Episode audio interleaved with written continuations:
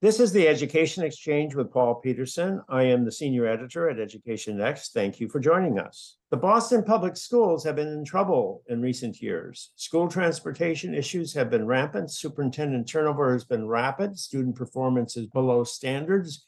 Charter schools are swamped with applications from families desperate to find an alternative to the district school and much else. The state of Massachusetts considered taking over the Boston schools and operating them directly themselves. But in the end, the state instead has asked the Boston School Board to transform itself.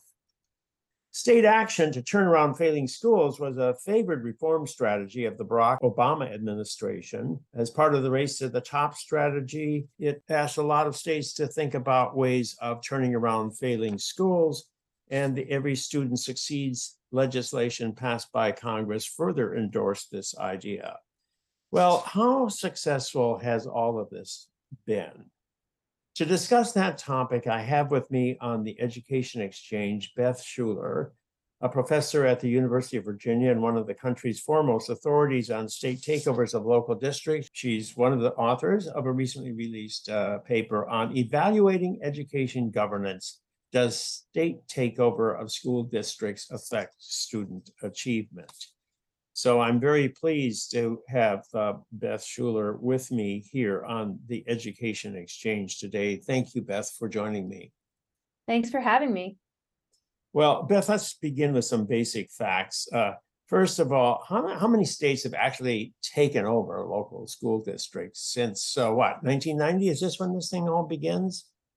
Yeah, sort of the late 80s, early 1990s is when this gets started. And so there've been, um, you know, a number of states that have done this. Nearly, nearly 40 states have, uh, you know, enacted takeovers of low-performing school districts. Um, over 100 takeovers in total, kind of over that period up until the present. Um, and it's, you know, it's a relatively um, in the grand scheme of things, I would say a relatively kind of rare phenomenon that it actually occurs. It's Well, not- there's 14,000 school districts. 100 have been taken over. So it's one out of 140, right? Or something like that number. Exactly, exactly. So it's relatively rare, but it's been sort of an increasing um you know phenomenon sort of in terms of uh a response to persistent low performance or sometimes uh financial issues. Uh so we sort of show in the paper that this is kind of increased over time.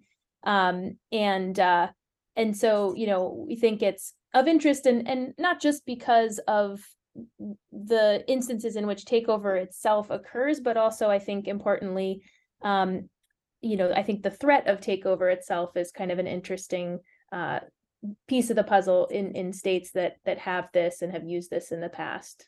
Well, but not only that, but i- i- if it's being done a little bit, it might someday be done at scale if it's working. And so for, you really need to know whether something like this works. This is exactly the time when we should be looking at these uh, uh, innovations because uh, if we wait till they go to scale, it's sort of too late. And if we, uh, you know, if you do it too soon, then we don't have enough observation. So it seems to me like we're in the sweet spot here. That's a great point. Yeah, I couldn't agree more. So, um, well, so how, what do they do when they take over? What's the, what does it mean to take over a school district? Yeah, that's a great question. So I think it varies quite a bit from place to place and sort of case to case. So in some instances, it means um, the state appoints a new kind of superintendent, or sometimes it's called a receiver, to lead the the district. Uh, sometimes it means the state re- appoints members of either a majority or the entirety of the local school board. Um, sometimes they remove authority from the local school board entirely and just keep them on as sort of an advisory um, organization. Sometimes it involves kind of other forms of uh, governance shifts, like a transition to mayoral control. So it can look different um, from place to place, but sort of what they all have in common is sort of this shift from uh, typically a kind of locally elected school board to uh, the state level. And so that's kind of our definition and what we include when we think about state takeovers. Now, the Boston case is a little bit unique in that, you know, it's there's already mayoral control, and so it's it's a little bit of a a, a different and interesting case. But in general, it means and and typically it means removing authority from the local board and placing it with the state, who can who can then kind of do a number of different things with that authority.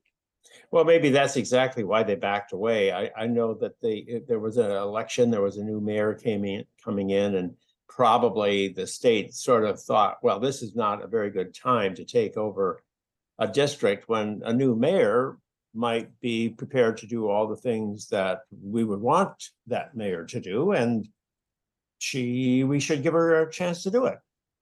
Yeah, it definitely sounded like that was part of the the narrative and the kind of public conversation um about the the reasoning for kind of waiting or the argument for for waiting, holding off. Well, what happens to the collective bargaining agreement? Uh, uh, first of all, do most of these districts that get taken over have collective bargaining agreements, or is that, is that not the case? Yeah, that's a good question. I mean, I think that we haven't actually looked at that specific question, although we've looked at other sort of um, you know, proxies that might help get at that. So this tends to occur more frequently in states where there's sort of unified uh, control of the of the government at the state level, uh, particularly when Republicans are are kind of in control um, of you know the legislature and the the governor's um, mansion, and so um, you know so that could point to uh, to kind of the role of uh, or a li- more limited role for collective bargaining in these contexts. Now, in some cases, and in, in Massachusetts, um, is one of these places where takeover is really quite, um, you know, extreme in terms of the authorities that the state is is given. And so in in Massachusetts and some other places, the state is able to basically ignore existing collective bargaining agreements um, once they've taken over a, a district. So, uh, and then in other places, that's not necessarily the case. So, um, I think it, it varies from place to place, and potentially that's that could explain variation in you know the effects of these policies. But I don't think we that's well understood yet. Well, that's probably an area that could still be explored because um, one might look for heterogeneity by that, that variable. Um, so that's, that's sort of an interesting idea for, for future research perhaps. Uh, but, uh, so you have, um, looked at the kinds of places, what are, what are the issues that the state says are the reasons why it does take over? They gotta have a reason for doing it. They can't just sort of announce it one day. They gotta Yeah, yeah, it, it to ranges. why. Yeah, it, it ranges and and so and we we did our best to sort of use kind of news articles and public doc- documents to try to track the kind of rationale that states were giving when they were engaging in takeovers and it was a little bit tricky to isolate um, the reasoning in part because you know these the problems that i think takeover is designed to address tend to kind of you know go together. They tend to be correlated and and sort of happen and clustered in the same places. So it's a little hard to isolate you know which takeovers were for example because of low academic performance versus fiscal uh, troubles. But those tend to be i think the the biggest two categories of of sort of reasons that that states give either um you know fiscal kind of mismanagement or or fiscal troubles uh, and then academic low performance. Um, and then, you know, there's sort of a another category of things sort of around uh, potentially kind of corruption or sort of misbehavior of local officials that is sometimes related to those academic and, and fiscal uh, problems. Well, did you investigate whether or not they actually were successful in cleaning up the fiscal side of things, or was that just too difficult to get your hands around? Good question, Paul. So you're you're sort of uh, ahead of me here. I'm currently working on another paper, and it's um, in it's really being led by um, Mimi Lyon, who's a, a scholar at uh, University at Albany, and then Josh Bleiberg, who's at Pittsburgh now, and is um, was my co-author on on the paper that's the subject of today's podcast. We're trying to look at at this very issue. Is there you know is there some effect of takeover on kind of the uh, financial and fiscal health um, and sort of spending outcomes? Um, in in these districts. So stay tuned for that. I mean, we're we're able in this paper to look a little bit. We look at the effect on per pupil spending of takeover, and we don't find very much there. Um, but we're gonna in this new paper use a, a much bigger sort of sample of districts because we can get the spending uh, and fiscal outcome data for a, a wider window of of time, so we can kind of look at that over a broader period. I should also say there's some work from, uh, you know, earlier work uh, from other scholars. So um, uh, Kenneth Wong and uh, Francis Shen have done some work looking at um, takeovers in kind of the pre No Child Left Behind era, and they kind of a, a, a, a co- combination of uh, several kind of case studies, and they find that states have had a little bit more success at sort of improving the financial outcomes in these districts and less success at uh, improving academic outcomes. But you know, again, that was sort of in the pre NCLB era, and we might expect that the effects could be different in an era of kind of universal test based accountability, which is part of why we wanted to. Right, and they used a more informal approach, case study approach, a little less systematic than than your your approach is. So let's talk about your approach a little bit. Exactly how you do it. What's the time period that you focus on, and uh, and uh, how how do you get your information about student achievement? Yeah, yeah. So for this paper, we track all the takeovers from the late 80s up through uh, 2016 but we're able to look at the effects of takeover on achievement for sort of a subset of of years uh, from 2011 to 2016 so that kind of more recent window. Um, and that's because uh, one of the reasons that that Wong and shen were sort of limited in their ability to look at the effect of takeover on academic outcomes is because you know as as i mentioned takeover is a relatively rare event um, so it doesn't happen that often within a single state. So you kind of need to look across states to really get at, at the effects of this phenomenon and get a big enough sample to sort of look at this systematically. But, you know, historically, states have, as you know, administered different tests. So it's been hard to compare test results across states.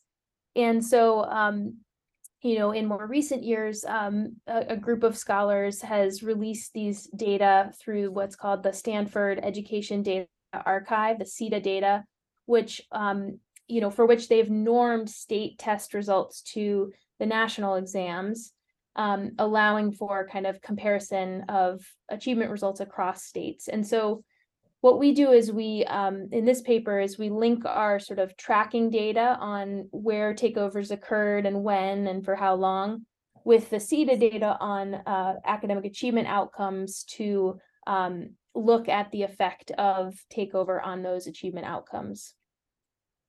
So um, that's that's interesting now. Oh, and so exactly how does your research strategy go? Because you can't just sort of take a look at a particular district and see, you know, if achievement changes after the takeover, because changes can occur for a zillion other reasons as well. And, and you want to isolate the effects of the takeover. So how do you isolate the effects of the takeover from all the other things going on in the world? Yeah, so so we use what, you know, are called differences in differences methods and more specifically event study uh, models to to basically compare the change in achievement outcomes for districts that are taken over before versus after they're taken over to the change in those same outcomes for districts that weren't taken over um, over the same period. So it kind of allows us to uh, essentially kind of difference out or control for all the other factors uh, that are changing over time that might be affecting uh, student achievement to try to isolate the the impact of the takeover itself. That's other districts within the same state, I I trust. Yes, yes, exactly. That's a good point. So we, I mean, we have multiple states in the sample, but then we use like state fixed effects to try to, uh, you know, make sure the comparisons are within state comparisons. But you know, the very fact that the school district has been taken over suggests that it might be different from other districts that might appear to be similar. Because why would they take over one and not the other? So how do you deal with that issue when you try to make these kinds of analyses? Yeah, so we do our best to, you know, look at uh, the predictors of takeover. So what are kind of the observable characteristics of districts that get taken over? And then we try to, you know, uh, check and see if our results change when we sort of account for and control for um, the characteristics of districts that seem to predict, you know, uh, that they would enter into takeover. So the idea is let's try to compare takeover districts to districts that have a similar kind of propensity to be taken over, but but weren't taken over. Um, the other thing I'll say is that you know with these methods, the one thing that we're really concerned about is um, you know is whether any effects we observe are we, we really want to isolate the effect of the takeover itself from the potential eh, for the takeover districts to have been on a different kind of trajectory um, on the outcomes of interest kind of leading up to the takeover. So for example, you know, if if we found that takeover uh, hurt student achievement, we want to make sure that's not because the takeover districts were sort of already on a downward trajectory relative to the comparison districts. And so um, that's just what we do. We try to sort of find comparison districts that were on a similar kind of trend leading up to the takeover event um, so that we can make sure we're kind of really capturing the effect of the takeover itself. Okay, so now the big question, uh, what's the effect of, of takeovers? What, what do you find? Yeah, so on average, nationwide in this period from 2011 to 2016, we don't find any impact of takeover on student achievement outcomes.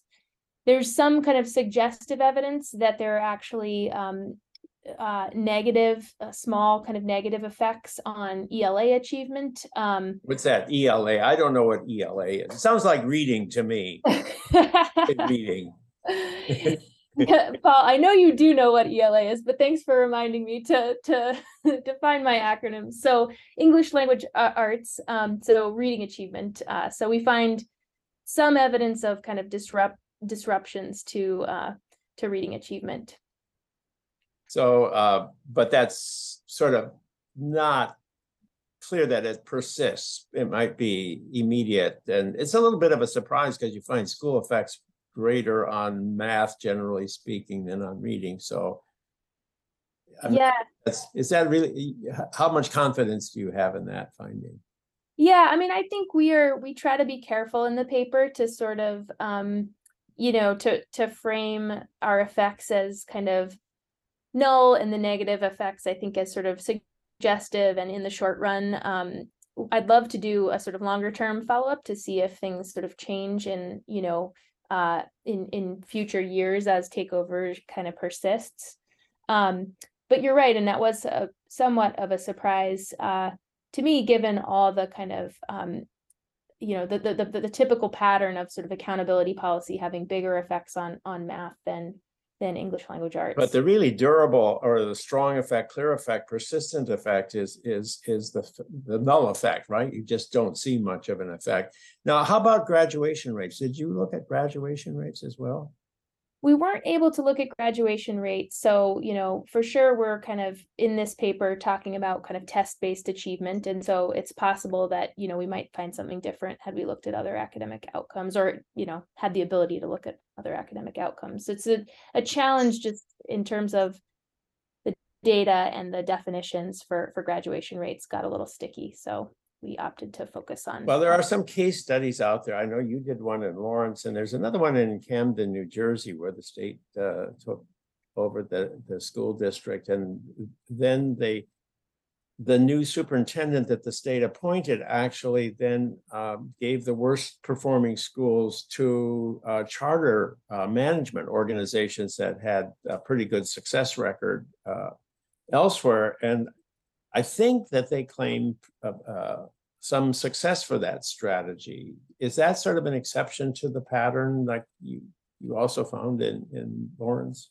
Yeah, that's a great question. So, so, you know, I should say that we find null effects overall, but there's quite a bit of heterogeneity or sort of variation in terms of um, the size and direction of, of the effects if you sort of look district by district. So, um, you know, we in at one point in the paper sort of show these effects uh, case by case, district by district, and basically there are a number of kind of what I would call positive proof points where takeover did seem to uh, result in uh, achievement gains for students, and then uh, several other cases of kind of negative proof points where uh, there was sort of a downturn in in student achievement results. And interestingly, in this window, this 2011, 2016 window, um, we're able to observe both both Lawrence. So we see uh, Lawrence kind of three years after the uh, takeover event. That's a district, as you mentioned, a low performing district in Massachusetts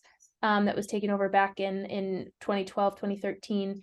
Um, and so indeed, you know, Lawrence is kind of a positive outlier um, among these um, these cases, which is kind of consistent with some of the earlier work that I'd been involved with.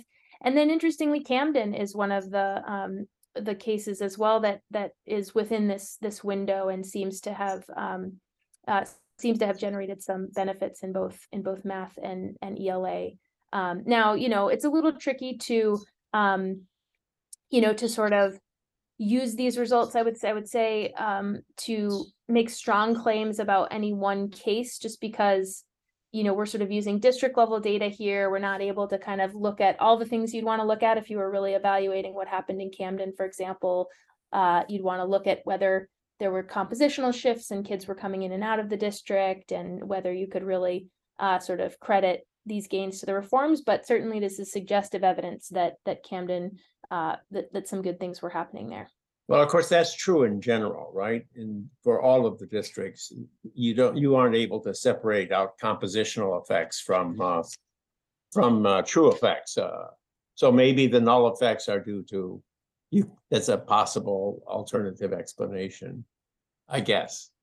It could be, yeah. I mean, I think we um we do examine on average whether there are kind of effects of takeover on the characteristics of the districts and I think don't find really strong patterns there, but you know, it, it could be that in particular cases like, you know, uh, that, you know, I don't know if this is true, but it could be in a particular context like Camden or or Lawrence, there could have been, you know, shifts in student outcomes. So if you really wanted to know about the reforms there, you'd, you know, you'd kind of want to look at student level data and and and get into those details. Well, I had a student in class uh, last week raise a question. She says, all these things, all these reform efforts seem to fail. No matter what it is, it fails. And I'm really, the course is coming to an end, and I came here to learn how to improve the school system in my country, and all I'm learning is that nothing works. So, um, so maybe, maybe we need to get rid of school boards and the state should just run the school. Uh, the schools from the, the Germans do it and they actually, you know, do better than we do in, in many respects.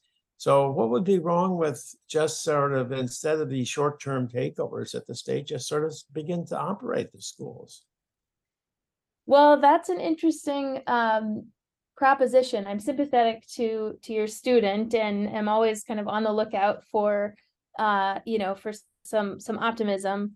Um, you know, I think for me, I view this paper as in some ways uh, you know, not a definitive test of sort of school board governance, but you know, I think it speaks to the question of whether school boards are sort of an effective way to um, to manage school systems.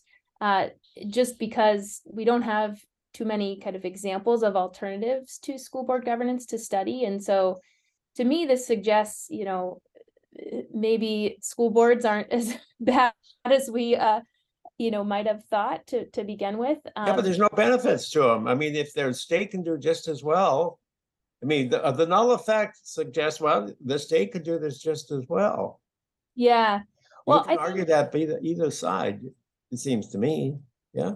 Yeah, so I think one of the, you know, considerations is we're really focused here on sort of student outcomes, but I think there are a number of other uh effects of takeover and sort of perceptions of takeover that might kind of be important and sort of be at play here. So for example, um uh I think, you know, I've done some work with um uh with our uh mutual colleague and friend Marty West looking at uh public opinion of state takeover and kind of state uh led turnaround efforts uh that shows um and others have done related work showing kind of significant sort of local uh resistance when you look at sort of public opinion around kind of state intervention and sort of concerns that sort of suggest concerns about the loss of kind of job security, economic and political power when takeovers occur. There's also a, a political scientist named Domingo Morel who has written a book about state takeovers, and he's really looking at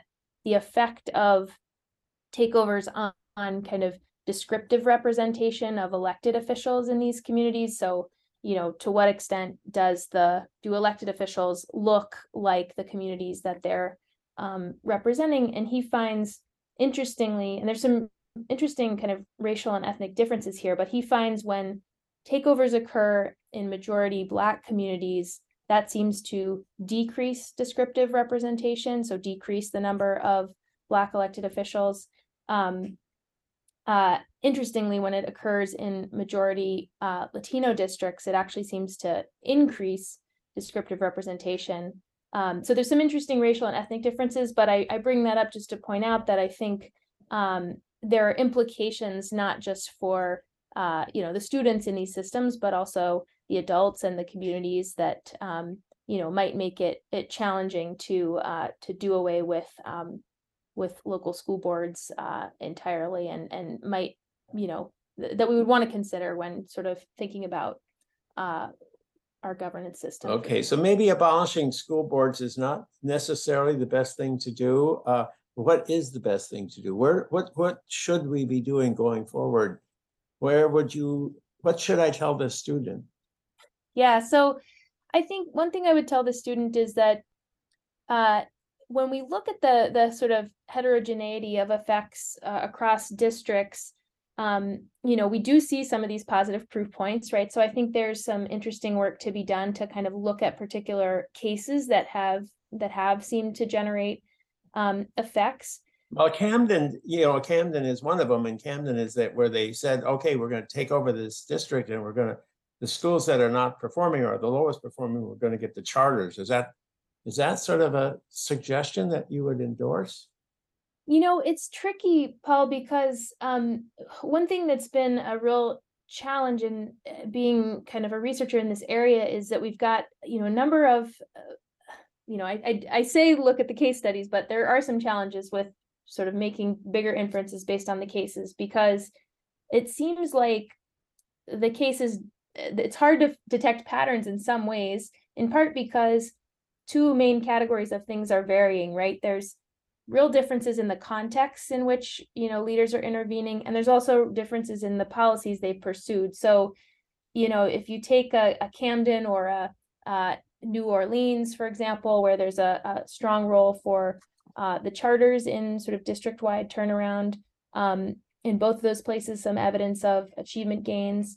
Uh, but then in lawrence for example there was they were also able to generate gains but with the taking a really different path where uh, they did bring in some charter management organizations to help manage schools without uh, without actually converting schools to charter status, and most of the schools retained kind of um, you know remain traditional public schools. So it's it's tricky because I think turnaround has leaders have been able to achieve turnaround with very different um, policy prescriptions in very different places. And so I think there's a real need to try to understand how kind of context eh, and interventions sort of relate to one another. Are there particular interventions that are best suited to particular kinds of places and communities? And how can we sort of figure out how to how to tailor reforms to to place? Um, it's kind of a key question for future research.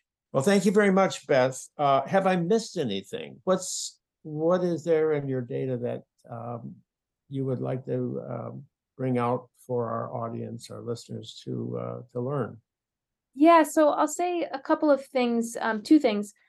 One thing I think is important um, is that when we look at the kind of heterogeneity of effects, um, we find that takeover seems to have been least uh, helpful in the relatively higher achieving context. So I think, um, you know, one implication is that state leaders should be really cautious about takeover in places outside of the very, very lowest performing uh, districts in the in the country.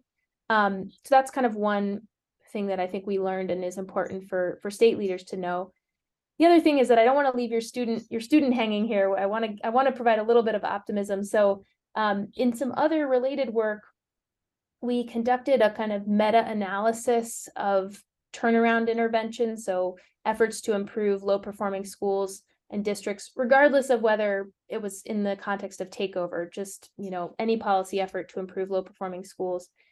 And, you know, we're, our goal was to try to make sense and try to find patterns um, across this literature that's been kind of described as mixed. You know, you've got positive cases, negative cases. Well, what do the positive cases seem to have in common? And we found two features of the interventions that seem to be associated with the biggest gains. Um, one is extended learning time, uh, which is, you know, I think consistent with um, some of the case stu- study work that that I've done. And the second one is kind of uh, teacher replacements, and so efforts to try to improve uh, human capital, particularly focused on uh, teachers in these contexts. So, on average, turnaround reforms do seem to be able to to kind of generate some benefits, and I think we do have some learnings about the types of uh, uh, characteristics of reforms that are associated with bigger improvements. So um, hopefully, hopefully I've given your student a little bit of hope that there's there there. Get good teachers and have them teach for a, a, a longer period of time and kids will learn more. That sounds very sensible. I can believe that. So thank you very much, uh, Beth, for joining me today on the Education Exchange. This was a lot of fun. Thanks for having me, Paul. I have been speaking with Beth Schueler, a professor at the University of Virginia and one of the country's leading authorities on turnaround strategies in American education. I am Paul Peterson. This is the Education Exchange. Please join me every Monday at noon Eastern Time when our weekly podcast is released on the Education Next website.